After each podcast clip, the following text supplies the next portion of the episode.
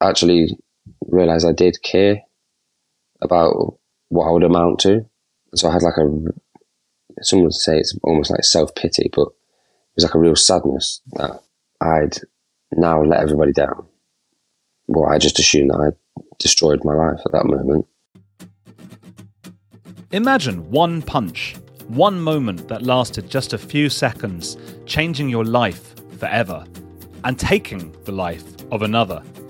Jacob Dunn was a teenager from an estate called the Meadows in Nottingham, in the middle of England, without many prospects and growing up being laden with expectations that he'd never amount to anything. He got involved in gang warfare that was common between rival estates. Then one night, he did a stupid but awful thing. He punched a man, unprovoked. The man fell and, a week later, died from his injuries. That man was James Hodkinson I don't say too much about James in the interview because, regardless of what they've done in their life, I rarely invite people onto the podcast to grill them and publicly shame them. Jacob has turned his life around and even become friendly with his victim's parents through something called restorative justice, in which he now works. That said, James never had a chance to continue his life. This is a burden Jacob will carry with him for the rest of his life, and James's parents will never truly know peace. James was a 28 year old trainee paramedic whose life was cut short tragically. Jacob served 14 months of a 30 month sentence for manslaughter before being able to get on with his life. I do find Jacob very friendly and likeable, and also thoughtful and sad. I am a believer that we are products of both our genes and our environments, and that in which Jacob grew up was punishing and barren.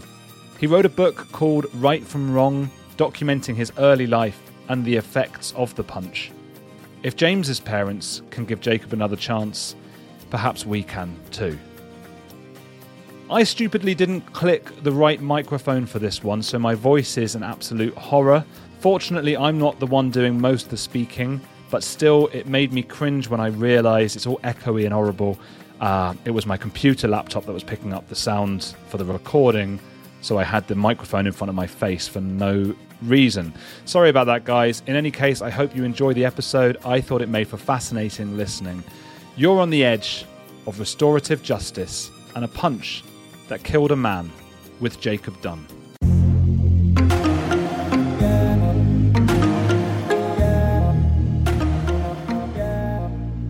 Jacob, how are you doing today? You just had a whole day of work. You feeling happy? You feeling tired? How are you doing? to be honest, feeling knackered. Got my job as a presenter is to get you get you get you feeling perky and happy. yeah, so you've got the um, I've got a job on my hands. Odds stacked against you already.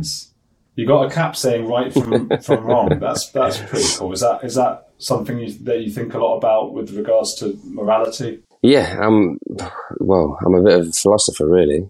Um, yeah, I'm always contemplating um, philosophical questions, and yeah, I enjoy it, and I enjoy connecting with other fellow kind of philosophers and discussing some of these more complex questions, which stems from obviously, and it, obviously it's the title of my um, book as well, Right from Wrong, um, and it was just raising that moral question as that my story presents and, and, and faces uh, what what it stimulates for people um, and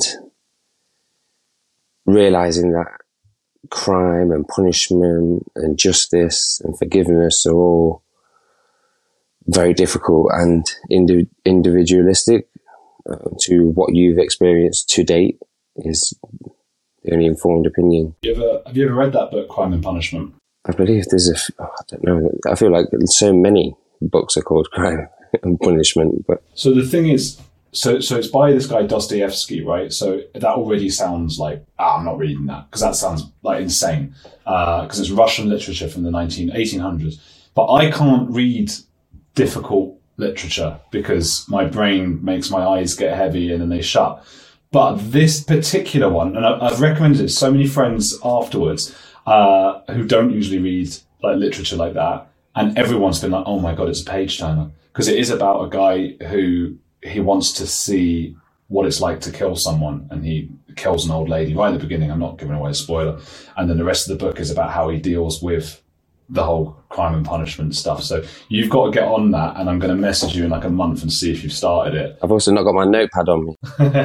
I'll message you afterwards or something. Like even my brother, who's like illiterate. I'm just saying that to wind him up because he listens to these. But he, I think he liked that as well. So people like that book. It's a good book. But um, yeah, let's get into your into your story. Should we start with Meadows Estate, where where you grew up? Are you happy to talk about that? And because Meadows Estate is is pretty much a character in your book, isn't it? Yeah, it is the um, the backdrop uh, and the context in which um, I form my sense of self um, and how I form my values and how I be- behaved in the world.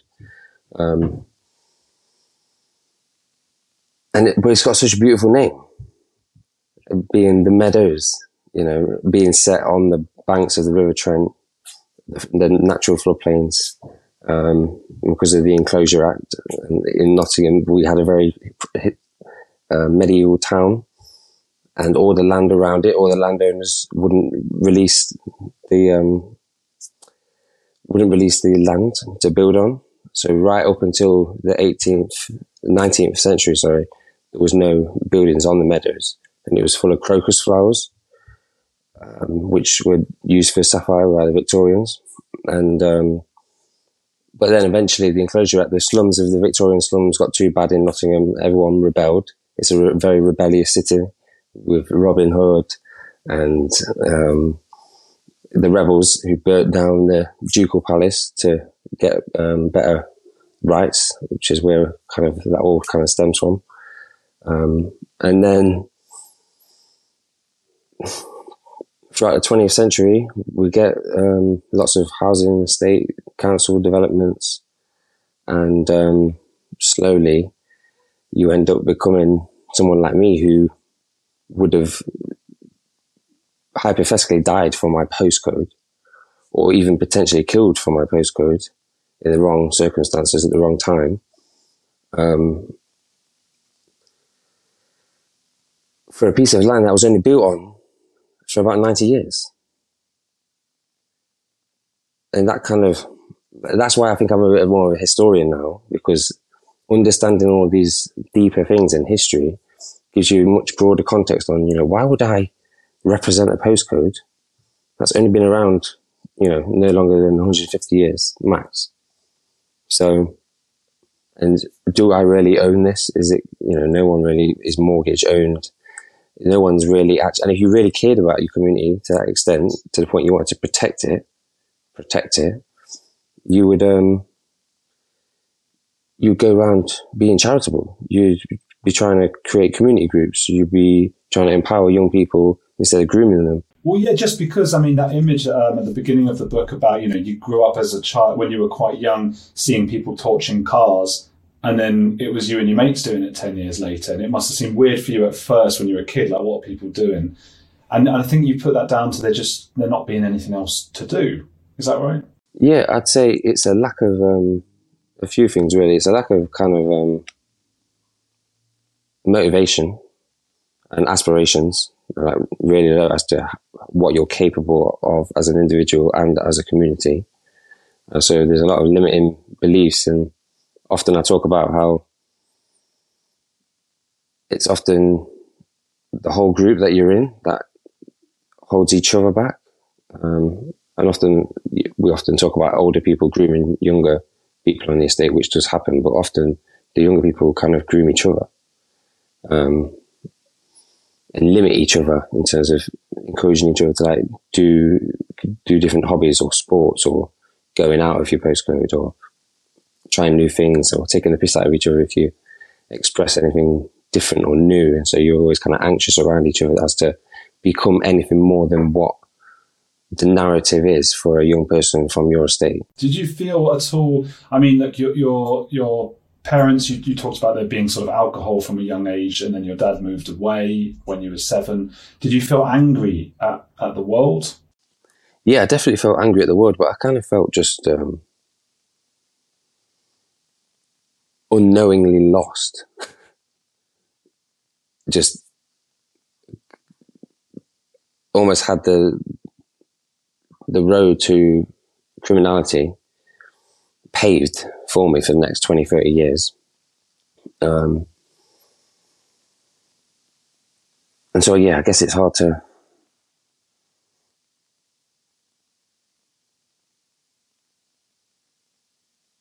Yeah, see where to go at times. Um, and that anger then comes from just, it's more of a, a frustration. Um, a frustration that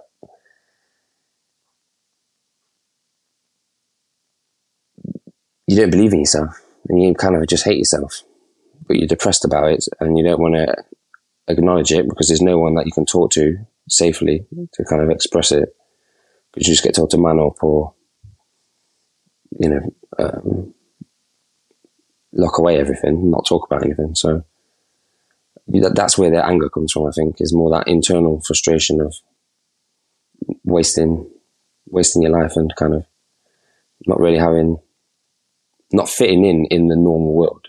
Did you find that uh, sort of masculinity expectations difficult? Because to talk to you, you've got a, a very sort of soft, soft mannerisms and thoughtful eyes. Uh, maybe like myself, I might say.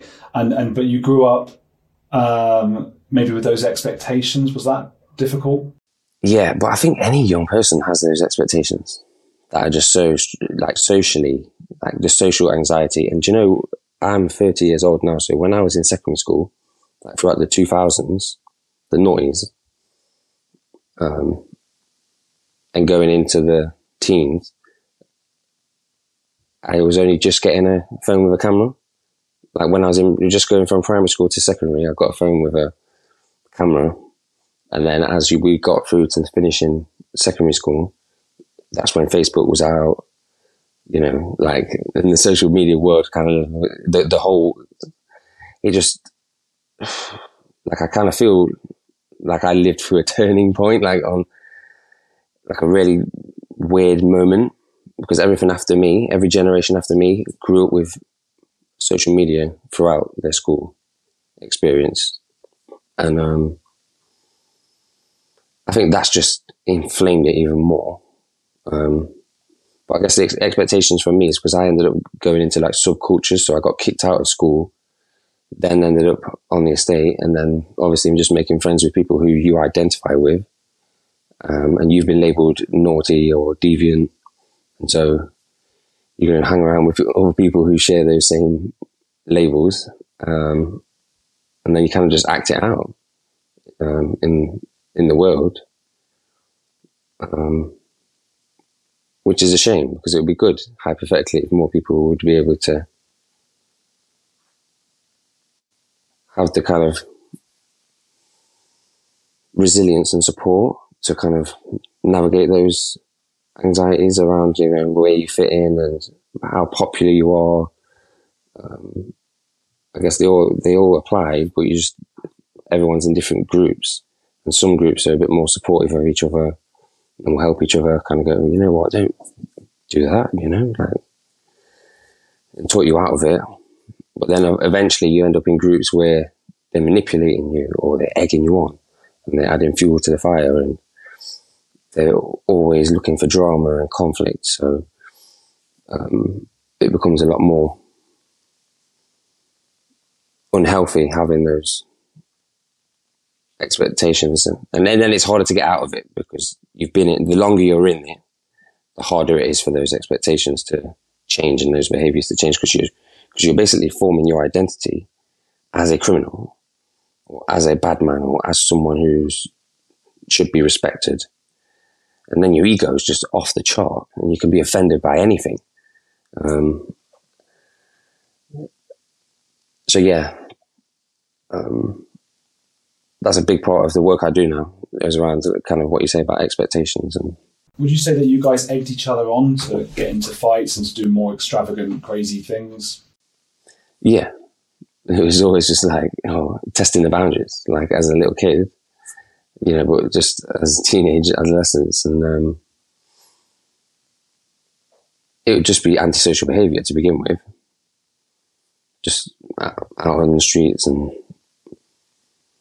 egging taxis or something, or I don't know, just trying to get chased by someone. Um, and then also stop and search and everything. We used to just enjoy,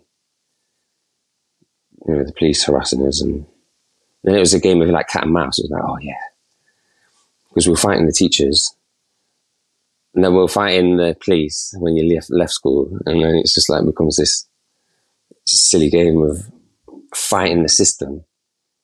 It's a hopeless fight.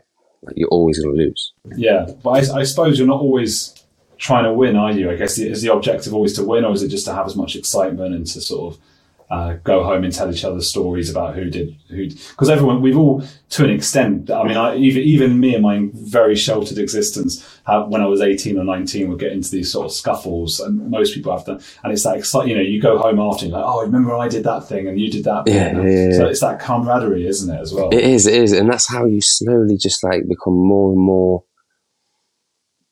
kind of yeah, yeah.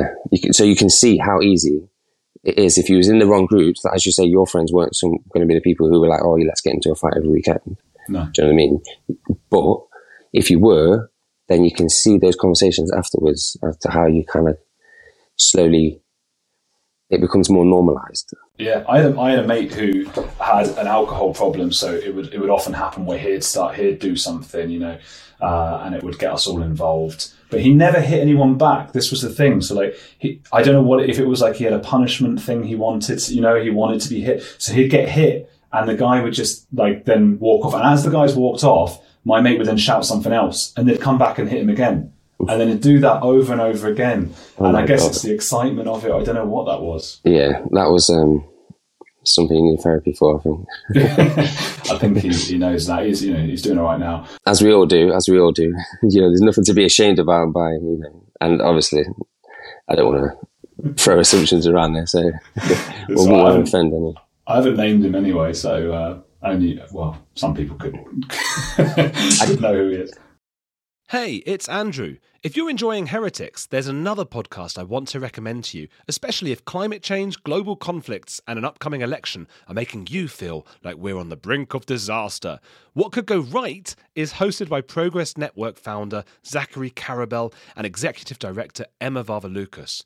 On What Could Go Right, the hosts sit down with expert guests to discuss the world's most pressing issues without resorting to pessimism or despair that we hear so often. Instead, they look back at how far society has come and look forward at what it will take to achieve an even brighter future.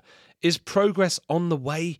They may not have all the answers, but on what could go right, they're asking the key questions. Tune in to hear interviews with upcoming guests like writer Coleman Hughes, CNN host Fareed Zakaria, and economist Alison Schrager.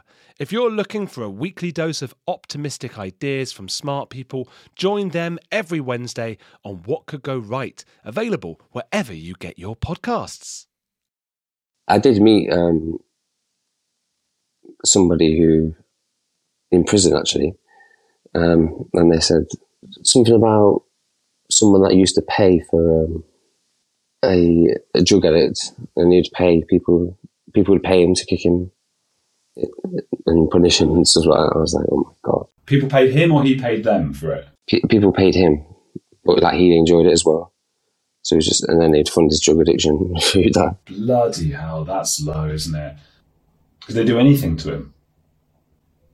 I guess so. And I think he used to ask for four cans as well. Four cans. So they'd pay him like a tenner and he'd ask for four cans of Stella or something on top. What, instead of the money? No, with as well as the money. Ah. Like, oh, gives a tenner and so he could get his next score and then four cans of beer to kind of. Wow. There was a, there was another guy. He um, he was so used to being homeless and sleeping rough that he used to take his mattress off his bed and um, sleep on the bars. And I used to say, "Why are you sleeping on the bars? And why have you took your mattress off the bed?" He'd be like, "Oh, it's too comfortable." Wow. I was just like, Wow. Do, you- do you think there are people in prison who are there because they, don't- it's actually better for them to be there than to be on the streets? "Yeah, hundred percent." I saw people coming in. Like, if you commit another crime within when you get released, you get a 28 day recall to prison. So you come just come back for another month. And people just have two weeks out, come back for a couple of couple a month, have a couple of days out, come back for a month. Like it, I wasn't in prison long, but those people that I saw coming in and out about four or five times. Bloody hell! I feel sorry for so sorry for those people. It's it's such a difficult existence. Um, take me back, take me back into the sort of gang culture you got involved with, as you you call it, sort of defending a postcode. Uh, how did it feel? I suppose you thought that those people in another postcode, in that, like we all get very tribal, just must have thought they were just bad people. And, and what would happen? Would you get together and go, right, let's go out and, and have a fight, or someone would have crossed over a, a boundary? What would have? What's the typical fight scene? Thankfully for me, most of my altercations, or some of them were um, gang affiliated, were in the city centre or around like bars or nights out or wherever we were. But there were people in my group who were more of like that kind of um, what you imagine in like California movies or something like whether deliberately we're going out with weapons, a couple of cars, private number plates, looking for people from opposing areas. Um, and various things happened. Um, and then other, other instances w- would be kind of we've experienced that it would be when people come down from the opposing neighborhood in cars themselves and they'll be like looking for anyone that looks like they might be in a gang and living in the meadows.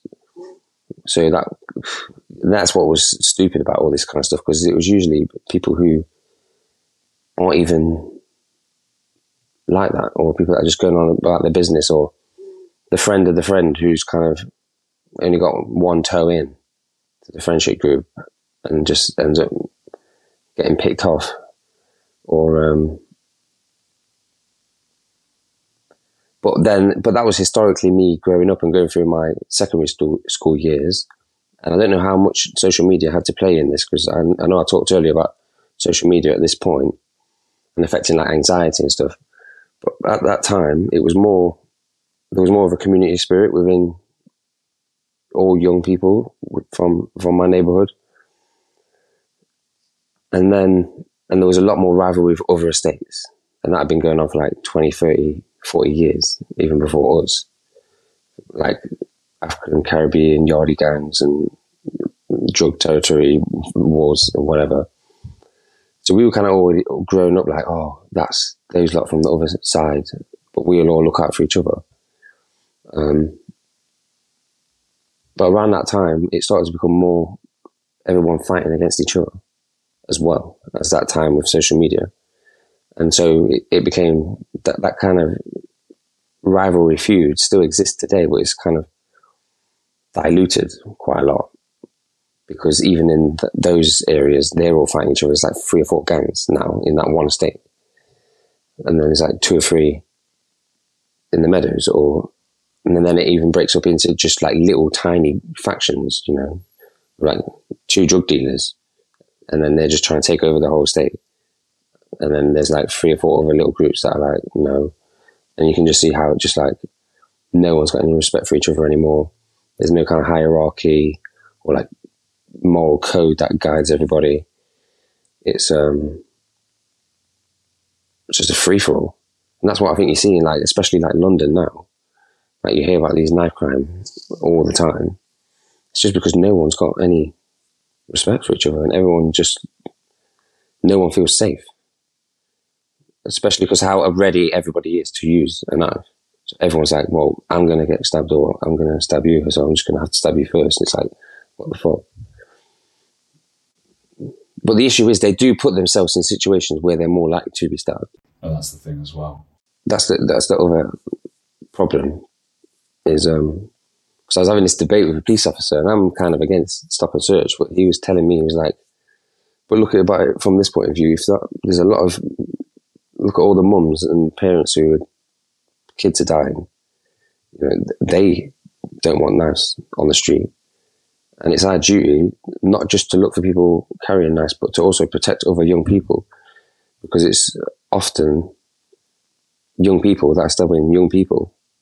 The, the young people are the main victims as well as the offenders. And so the police were telling, saying, you know, you've got to look at it from that perspective as well. We're, we're trying to, we have a duty of care to other young people to follow up on intel, but at the same time, try and protect other young people as well. Um, but we understand that we're going to lose trust with the community if it comes across as, and and and in probably a lot of cases, uh, in different some areas, it will have racial, obvious, obvious racial kind of bias. Um, but that's another discussion. I guess but maybe later. All, all, day talking about that. What uh, did you ever um, carry a knife or any weapons and stuff like that? Never carried a knife. Um, again, I was more kind of. I was just a gamer, really, and a bit of a pothead and a bit of a dosser. So, you know, I wasn't really like a really all out drug dealer, cap- trying to make as much money as I can and taking out anyone in the process. But I also wasn't confident enough to go into the do a CV, try my try education again, or believe in education. Uh, so found myself in that funny spot of not really being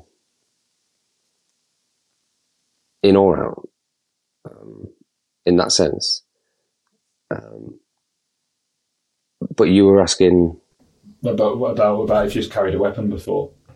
Yeah, and so that's a long way of creating the context as to why I chose not to carry a weapon is because I knew as soon as I did that, it's going to be very likely in the near future that um, I'm going to get sucked in to being a fully fledged criminal. Yeah, you've got to use it then. That's the thing. If you take it, you've got to be prepared to. I was someone, as I say in the book, who kind of was a bit of a chameleon. I could fit in in every context of like, you know, whether it was the the white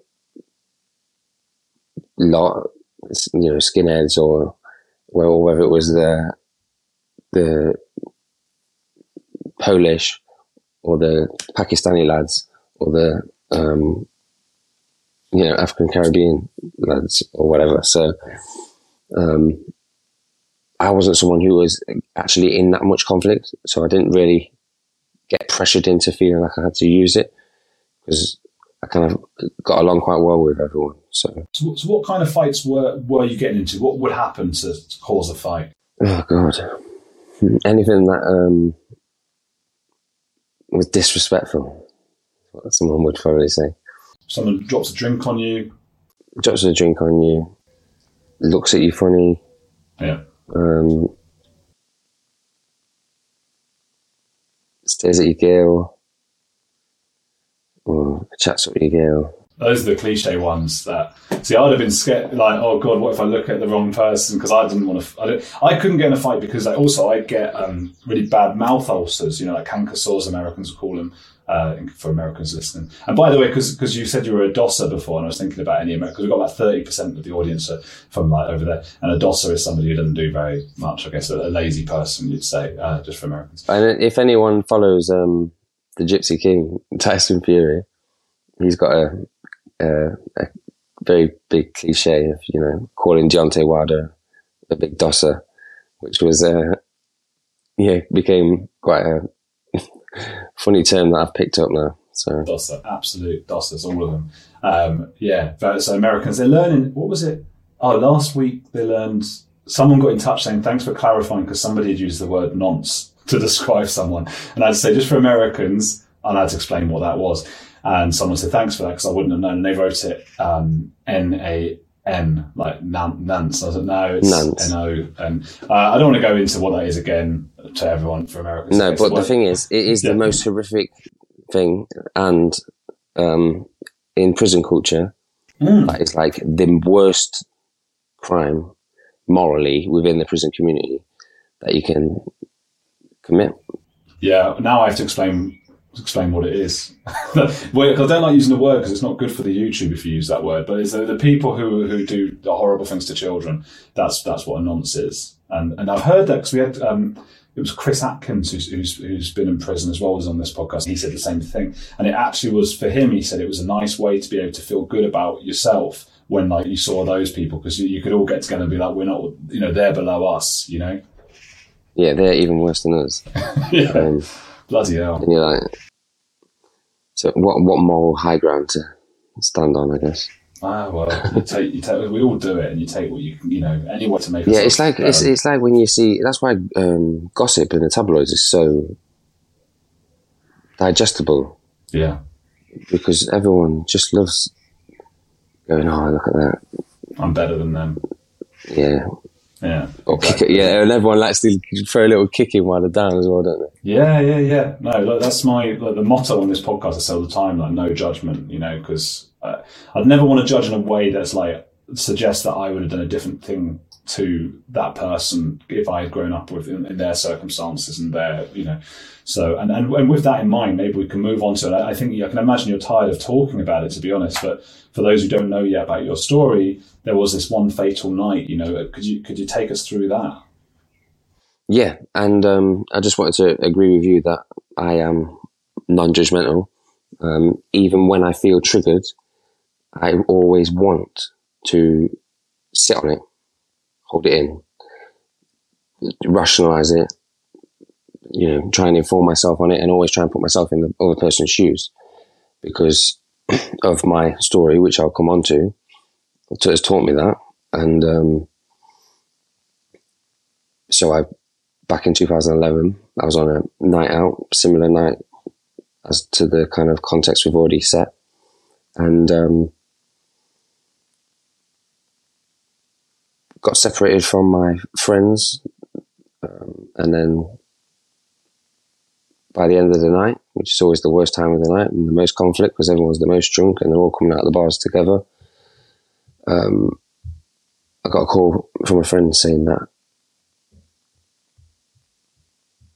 that he needed help and that there was beef and to come and um, come down to help him. Uh, so me being the person I was back then, I was kind of like happy that my friend had called me to ask me to back him up. Um, but obviously, I didn't have the what I just said then about non-judgmental and a kind of reflective mindset to actually question why I was being called, what the conflict was about, um, whether it was worth arguing over. Um, and so I went down to that incident, um, and without asking any questions, threw a single punch, um, which not the man unconscious, um, name's James Hodgkinson, and um, and then I ran away, unaware of what um, would would eventually happen a week later. Um, and even then, I didn't know that he had passed away a week later um, from hitting his head on the floor um, and having swelling on the brain. And so I went about my business completely unaware of what had happened from that single punch. And uh, carried on about my business. My friends came around the next day and said, a bit like what you we were saying earlier about when your friends, you know, talk about what happened the night before, and they were like, "Oh, Jacob, do you remember that punch that you threw?" You know what I mean? And oh, you know, what a fucking punch and all this lot. And I was just like, "Oh yeah," like feeling proud of it. Obviously, not knowing what had happened, what what what would eventually happen at that point because that was the day after they came around, and um,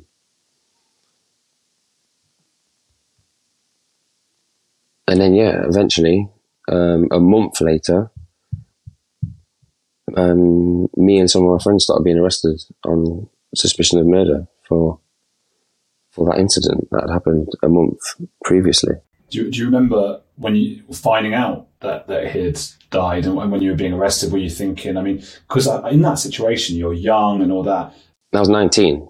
Right, yeah, exactly. So you're thinking, like, so, suppose that, you know, what, what were you thinking? What, what are you thinking when you first find out this guy's died? Literally, eyes just, not eyes, life almost just felt like it was on pause. I was in a state of shock. Um,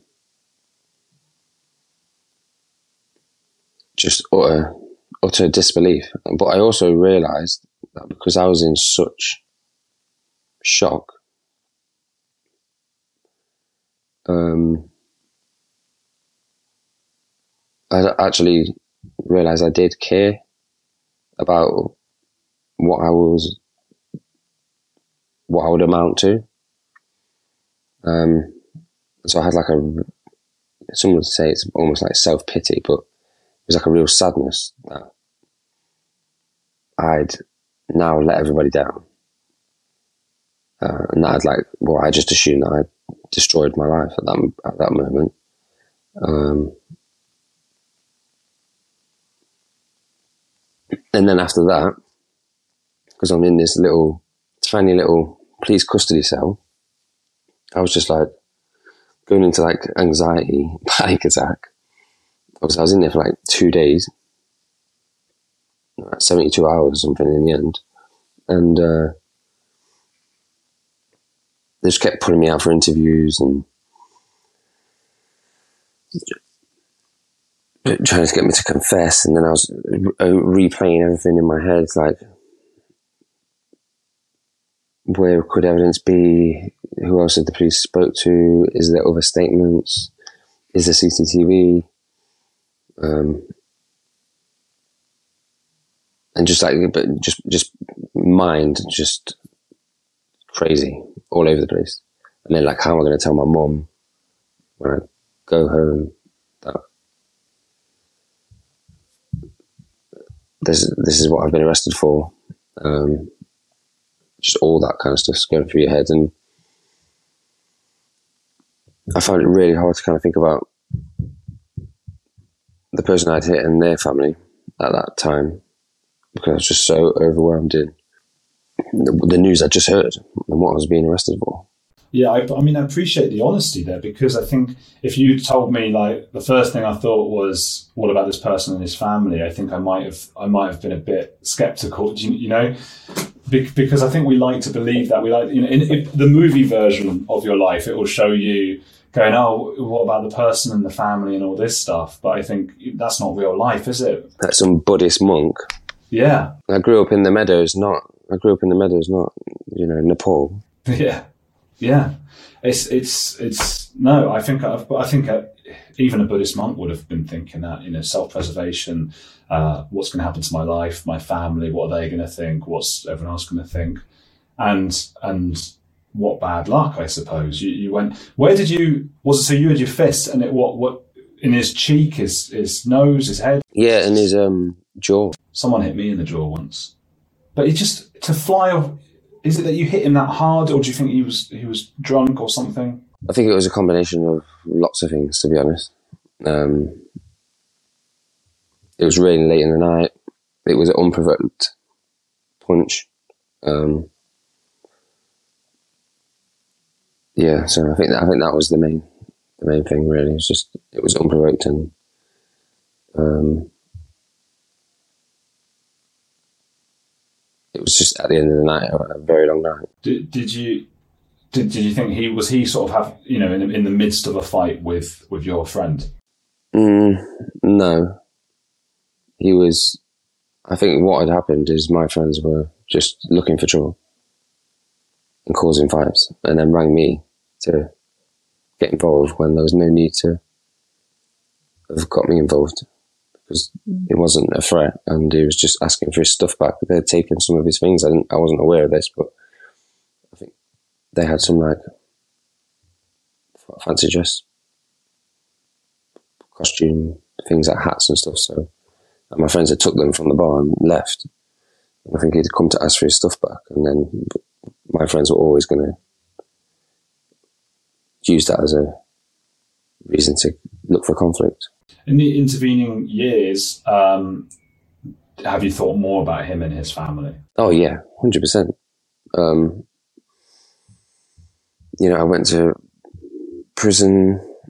Um, I was going for thirty months uh, for manslaughter, and um,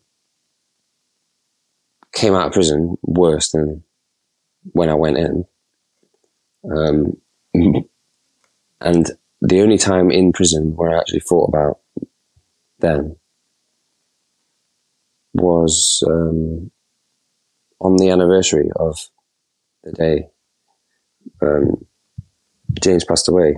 The vicar from the chaplain came and got me from my cell unexpectedly, and um, asked if I wanted to go down to the chaplain with him to like say a couple of prayers and stuff. So that was the only time I actually felt like I can even think about this. Um, it was it just too hard to think about it uh, uh, what what you had done. Yeah, I think it just made you feel so bad, like about yourself, especially because I didn't mean to do it. Um, didn't mean for those consequences to come from those actions. Um,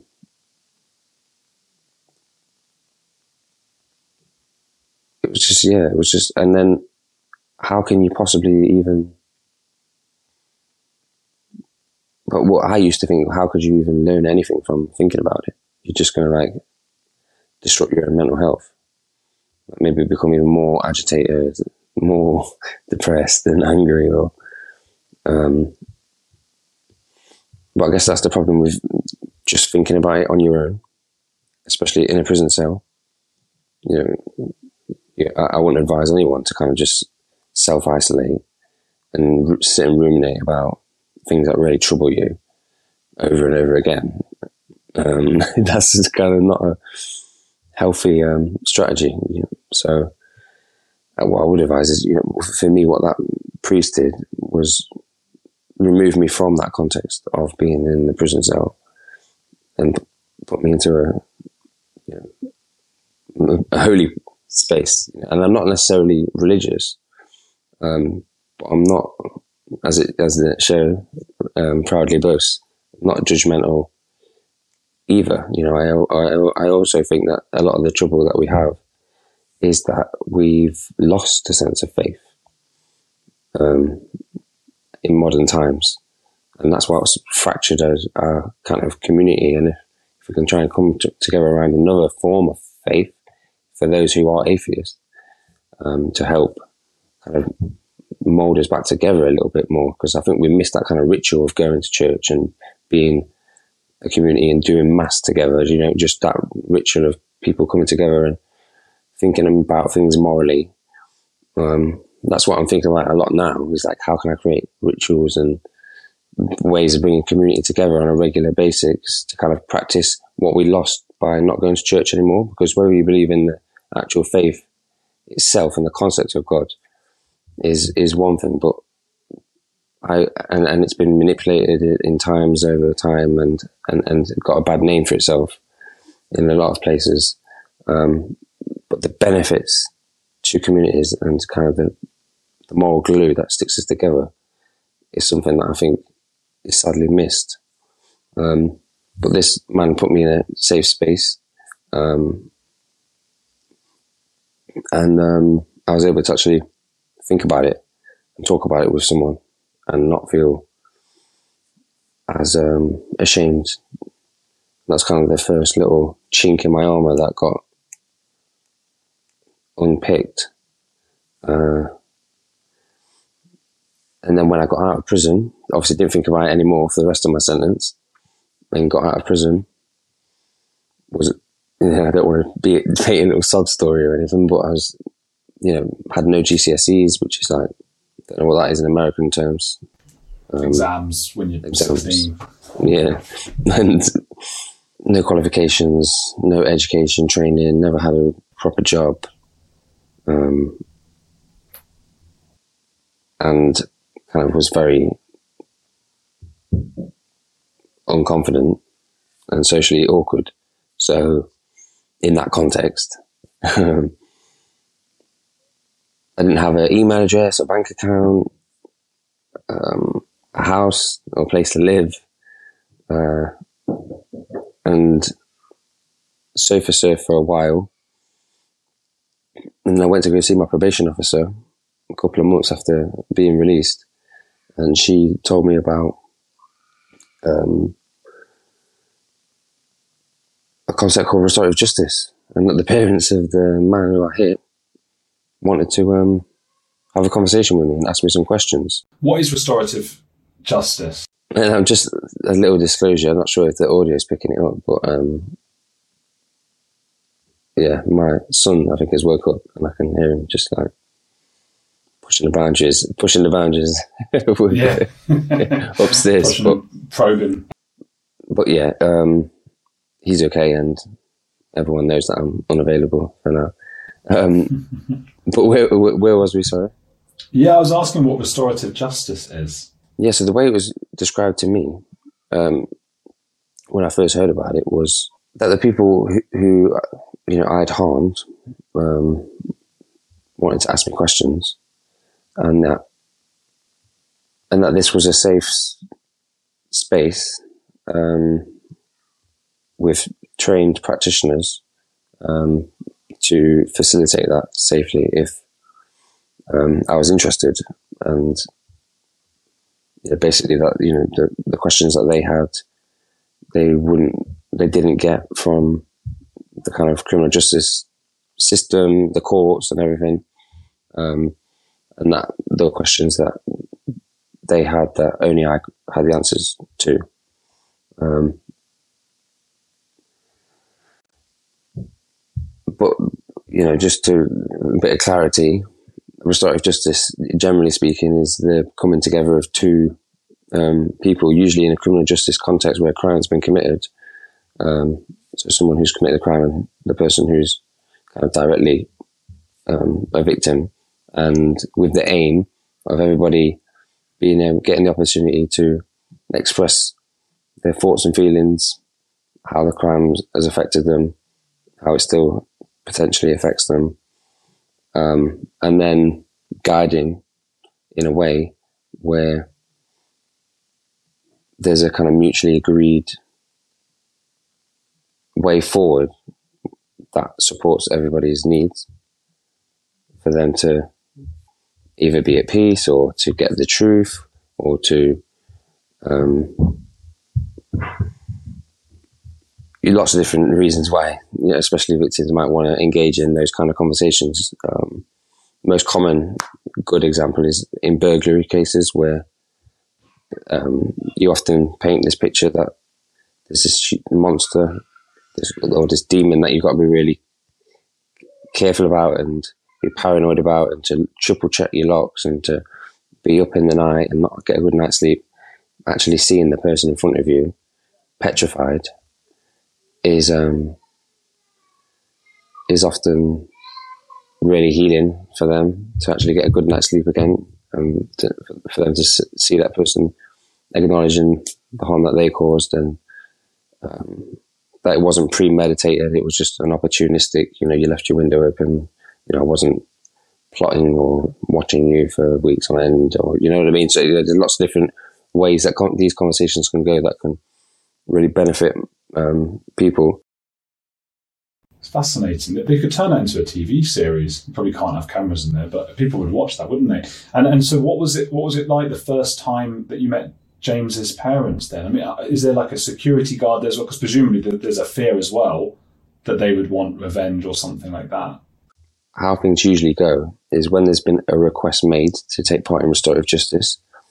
Um, some people believe that people who have committed the crime shouldn't be able to request it.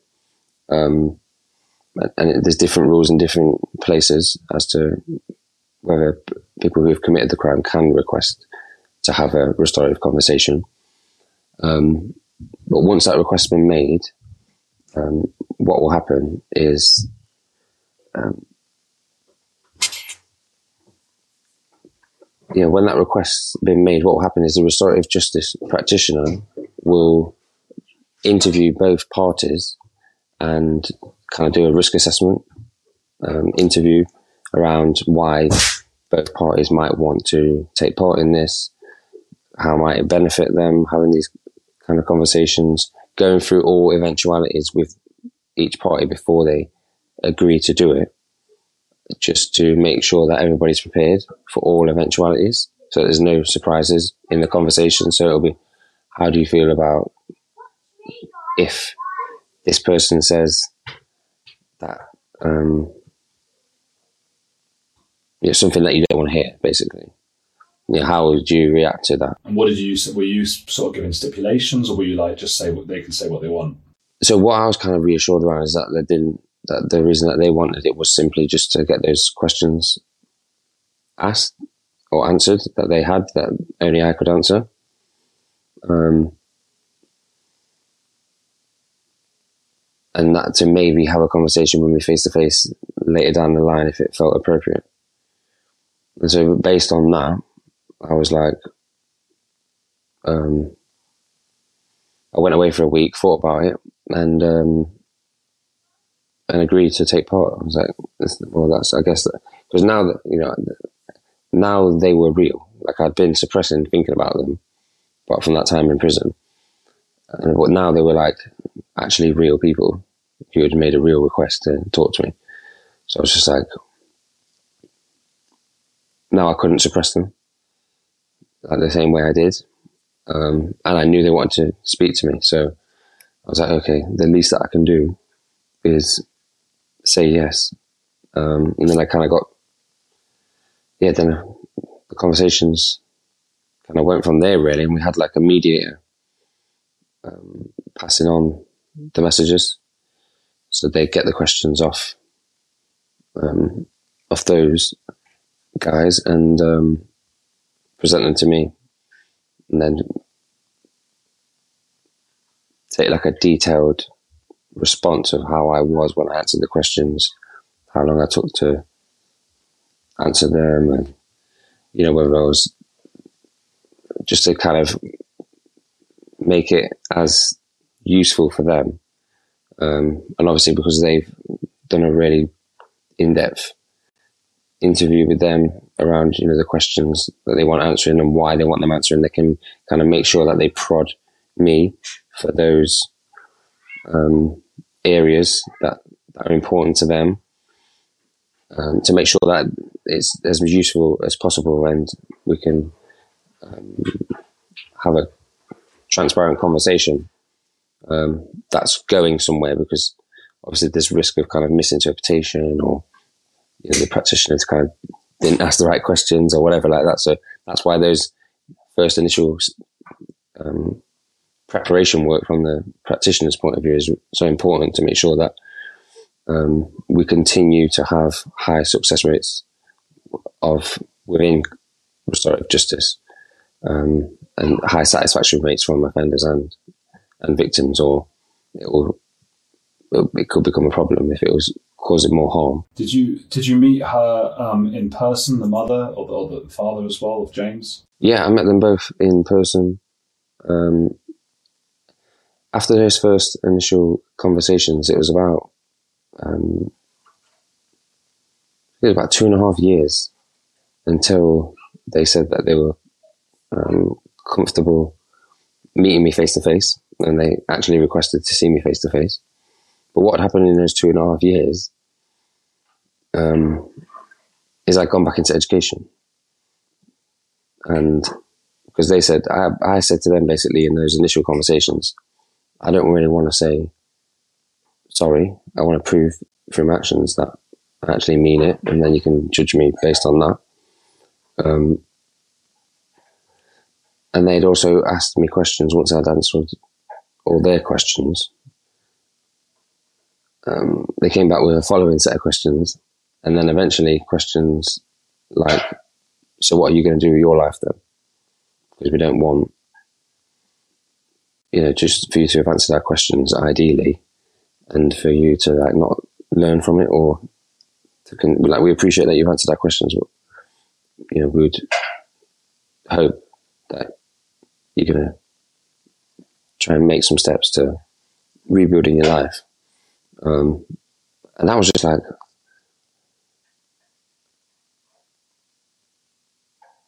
a very emotional moment um, because it was like, wow, these people, the people that are the people who I've harmed the most are the ones who are judging me the least, which kind of fit in for this podcast as well. yeah, um, they're looking out for you. And and, and it was like, well, if they can have some sort of care as to what I do with my life, then I need to believe that I'm worthy of my own care and that I need to ha- have the belief to that I'm capable of making these changes and, and, and, and feeling better in myself and dealing with things differently. When you when you first met them, is it like a handshake? What was what was that? Was there just emotion everywhere? Were there tears? Yes, it was strange because we'd been speaking through mediators and some letters for two and a half years. So I kind of had this sense that I kind of knew them, but it's almost like I guess you could call it like a pen pal in a very different way. Obviously, more like, but the same kind of like concept of like. It's hard to imagine now in a digital age, but um, it's just having that connection with someone that you kind of not never really met, and um, especially because like they were encouraging me to turn my life around, and we'd had such a kind of intense connection already, even though we hadn't met. Um, so I was a little bit excited, but I was also horror, horrifically anxious, and just like, oh my gosh, I don't know. Even though, even you know, what if they change their mind and they want revenge now? Or, do you know what I mean, or anything? Yeah, could go through. Uh, you know, you get all sorts of like paranoia, but I had faith that I had done everything that I'd asked of them over the last two and a half years, and at this point, I was actually got a place to go to university. That's what the kind of catalyst for us meeting face to face was because I'd done my GCSEs again. Then I did a access A level type course at college, and then so in two years I was already ready to go to uni. From saying, and and I had had a horrific experience in school, labelled ADHD, dyslexia, autistic spectrum, bloody, um,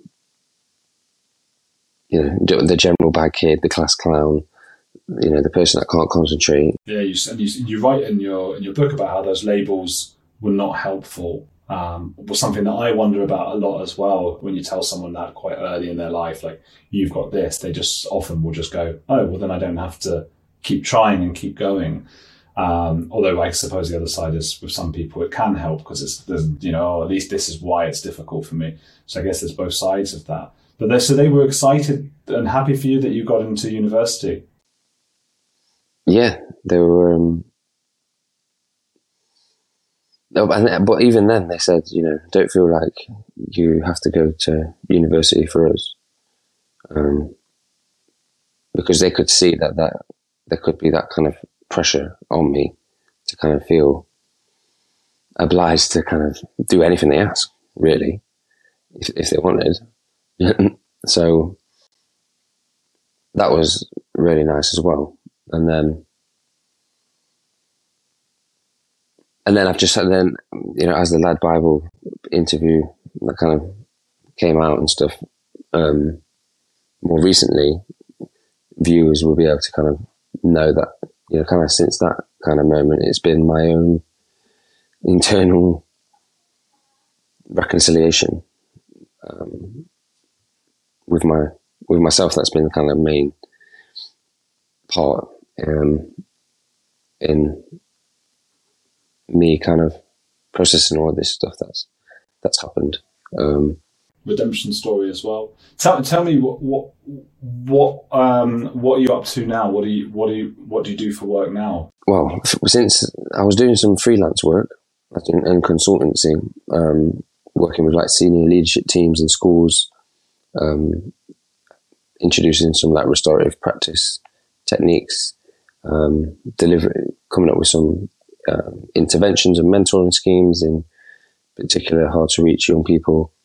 Um, I've put together a few um, accredited programs um, in prisons in the UK, um, young offenders institutes particularly, um, and then I did a bit of facilitation work, um, running some of those prison programs, therapeutic prison programs with men in the group, and as part of that, I'd you know, obviously I'd share my story, be vulnerable in front of the men.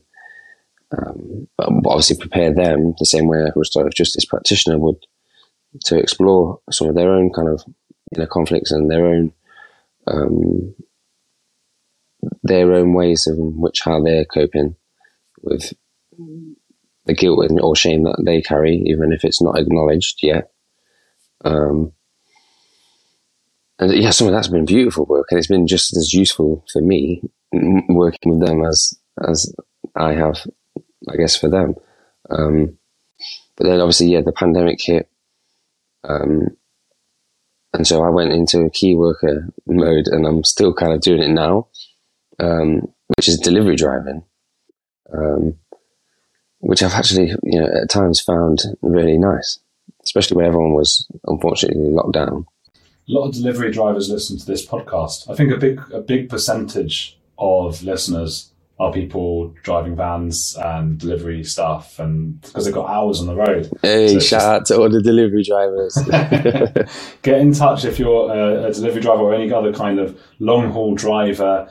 Um, and, and get in touch with Jacob and with me. Come and say hi to us. Where, and, and you wrote a book. I mean, which is which is quite something. You know, it's it's not no easy project to for anyone to get uh, to embark on. Uh, right from wrong, my story of guilt and redemption. I suppose people can, you know, I usually would say like, where do you want people to get it? They get it in the normal places, right? Yeah, yeah, um, yeah. Amazon and all good online and in-store retailers. Good, yeah. People go out and get it because it's an amazing story. And yeah, Jacob, thank you so much for coming on. Is, is there anything I've missed out on that you wanted to, to get out there, or are you feeling happy with this? No, that sounds fine. Um, I think there's, what's important is that I'm hoping to create more of a community uh, online to do some of the stuff that I've been talking about, which you do. So thank you um, for creating those non-judgmental spaces where people can kind of oh, thank you. be vulnerable and you know or have a laugh. I know that in this context, this time, you know, we had to keep it a little bit more sensitive and um, but um, yeah, happy to kind of explore lots of areas um, around mental health, um, communication, healthy relationships, and um, and yeah, the other thing you'll probably find on my socials is nature, um, literature, and football. I'm a although I'm from Not- Nottingham, I'm a um, passionate Man United supporter, so sorry if that's put a downer on anyone's uh, judgments of me, but um, please try not to yeah. be judge, judgmental.